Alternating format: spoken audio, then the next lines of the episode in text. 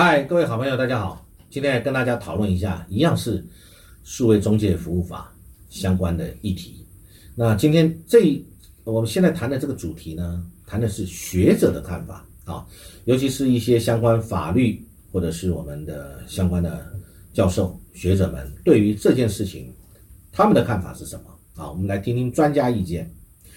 好，根据呃媒体的这个学者在媒体上面的报道，我先讲一个我们正大的廖元豪副教授，他针对这一次这个事情呢，他有特别提到，啊，针对这个法，它的主题谈到的就是言论自由，言论自由是宪法保障的基本的人权，这大家都知道，而网络平台。就是言论自由表达的主要通路之一，在现代社会，各位对不对？你们今天除了自己讲话，你可以跟人跟人沟通之外，你可以借由媒体。那但是现在最方便的还是网络，所以网络平台这个既是快速可以传递讯息、表达主张的一个平台，当然它也是这个会一个两面刃。你的批评会立刻得到反应。如果你讲的是对的，会得到很多人的认同；你讲的错的，大家会对你批评。所以，网络平台就是一个言论自由表示的主要通路。但相对的，网络平台因为你可以录音、可以录影，而且随时这个记录整体的记录都会被截取到，所以相对的，如果你在上面你的言论有涉及违法，你的证据非常充足，你也必须为你所讲的话。来负责，就这就是我们在保障言论自由的时候，同时你也必须为你的言论而负责，啊，所以网络平台的自由重不重要？自由性、自主性重不重要？重要。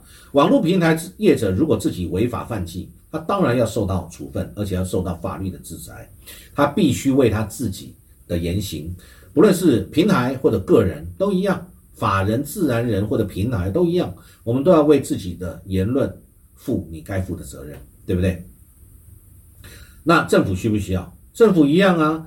政府今天你既然是来管理我们的事情，你是我们的公仆啊，由我们纳税人的钱来养这些公务人员，来行使我们人民赋予你的这个工作跟任务，你就应该做好它。那你需不需要被我们批判跟监督？需要嘛？你政府可以告诉我，你需不需要被我们监督、被我们批判？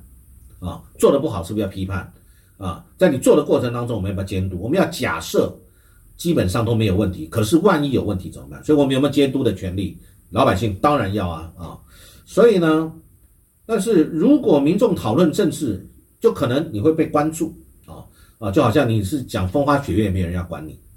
那如果讲政治，就会被关注，被谁关注？被现在的执政者关注啊，一定是对不对？在野党没有要关注你啊啊，那。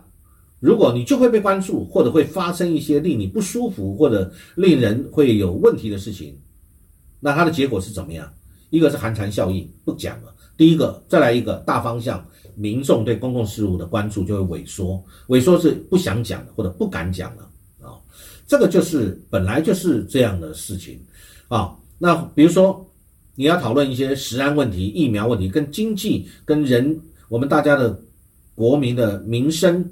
呃，安全都有关系的事情，嗯，讨论这个可能就会被移送法院，会对其他公共讨论是不是会造成负面的示范效果？有可能呢，那就是闲置言论自由，寒蝉效应。那如果当你心里有这样的忧虑跟这样的负担的时候，这个空间就已经不自由了。各位如果认同我这句话，你就去想，当你要讲一句话的时候，就想。啊，它并不是什么犯法的事情，只是你对一个事情评论，或者对政府的施政你不满意，或者对于现在很多作为你觉得很奇怪，而且是公共议题，你连讲都不能讲，你讲了你可能你就产生问题了，或者那你会不会就不讲了？那你是不是心中就不自由了？我们今天在谈的就是这个自由啊。那但是如果你是假消息跟仇恨消息，就如欧盟的，他们对于这种恐怖主义。对于这种民族仇恨啊等等，还或者是对青少年的这种呃这种不当的这种东西，他们是有严格管制的。那当然，除了这个之外，对假消息或者一些啊，这些当然不可以，这个我们也也不认同这个事情可以讲的。但是，一样就像我刚刚说的，如果有人讲这些事情，他如果有违反法律，他必须自己去自负责任。但是不能由政府来直接决定谁是对的，谁是错的。你讲的事情好像有疑虑，我要请法院来审查看看。这就是妨碍你言论自由第一步，让你心中有压力，让你讲话不敢随便讲啊，让你有顾忌，让你有寒蝉效应，就有问题了嘛啊。那所以呢，而且政府管理你的内容，什么是可以，什么不可以，这不是妨碍言论自由？什么叫妨碍言论自由？啊好，所以我想这个，这个，当然，如果我我们就是我们要先讲，还是讲到刚刚那个前提，呃，如果你讲的言论有违法，那你自己要自负责任。那如果有违法之余，那么应该由法院来判定。可是不是由平台业者来决定这个违法，那个可能违法，然后一个某个政府某个单位通知你说，哎，这个可能不合，那个可能要标示警语，你就被标示上去，那大家就不讲话了啊。那我们学者这边有特别提到，像我们这个廖教授讲，以大法官八零六号解释来看，如果要管理的内容，应该是要在别无他法的前提下，且政府要负责举证责任。所以他认为中介法这个下架机制基本上已经类似事前审查了，因为就算讯息已经上架，但对于尚未接收到的讯息的使用者来说都是事前。所以大法官七四四号对于事前限制也要求要以最严格标准订立，而不是像中介法第十八条，甚至将是事前认定的权利就交给行政机关做加注警语的权利。好，我现在就要讲行政机关。如果中介法通过第十八条里面，行政机关加注警语权，你是行政机关里面谁？不是机器嘛，是一个人嘛？行政机关里面的谁？那就是相关的业务单位的某人，权力如此之大，可以对随便在网络上一些人，你就加注警语，然后通知平台说要加注警语，这样可以吗？啊，我认为大家自己心里一定有答案，政府心里也有答案。政府你对法律一定非常清楚嘛？你认为这样妥适吗？啊，是对老百姓最好的吗？这个律呃，这个媒体上有这个登刊载这个吕秋远律师他名列的十项，他有讲到十个啊看法，我是认为很好，可以跟大家分享。他第一，行政机关如果认为网络资讯有违反法律强制或禁止规定的话，为避免或减轻公共利益的危害，就可以向法院申请资讯限制令。但是在法律在法院审理这项限制令是不是合法之前，主管机关如果认为是谣言、不实讯息，可以暂时加入警语的标示。网络平台要配合加入警告，最多可以三十天。好，他讲就是这几个问题。第三，法院要尽快审理，审理如果认为有道理，就发布裁定，移除资讯。网络平台也要配合。第四，如果是假讯息，严重违反法律强制或禁止规定。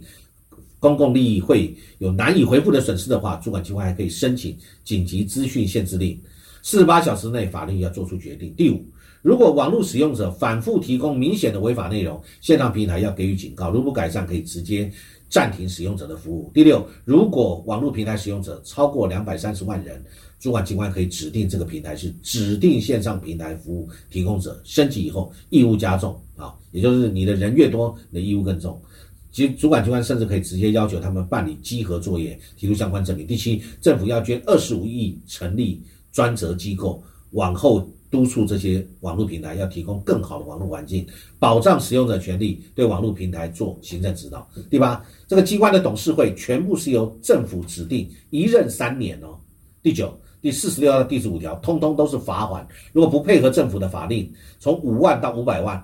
都有相关规定。第十，如果不配合法院的加注警告、资讯限制令，不保存使用者资讯，平台拒绝改善，主管机关认为情况严重，可以直接断绝网络服务。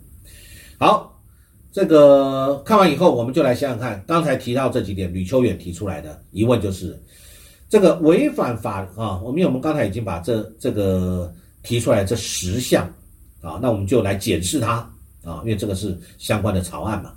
违反法律强制或禁止规定，为避免或减轻公共利益危害，这是不是很空泛？那这个理由到底是什么？完全没有案例可以立誓，让我们可以知道，可以确定是不是有违反法律。那对发言者而言，什么是违反法律的发言？如果如何来减轻公共利益的危害？法条也没有讲。那以后法院要怎么审查？啊，那如果说现在是错的，以后才发现是对的，你如何判断？甚至如何补偿？况且在这段时间，三十天呢，行政机关在三十天之内加注警告，三十天啊，据吕秀远讲话，这都可以让人落选了或当选了。这么长的警告时间，对于言论自由的侵害的严重性不言可喻。况且还有言论自由事前审查机制，是要求线上平台自己要审查这个发表者的言论啊，这个这个。是自由新政吗？还是网络平台自己去对言论自由自己去设定很标准呢？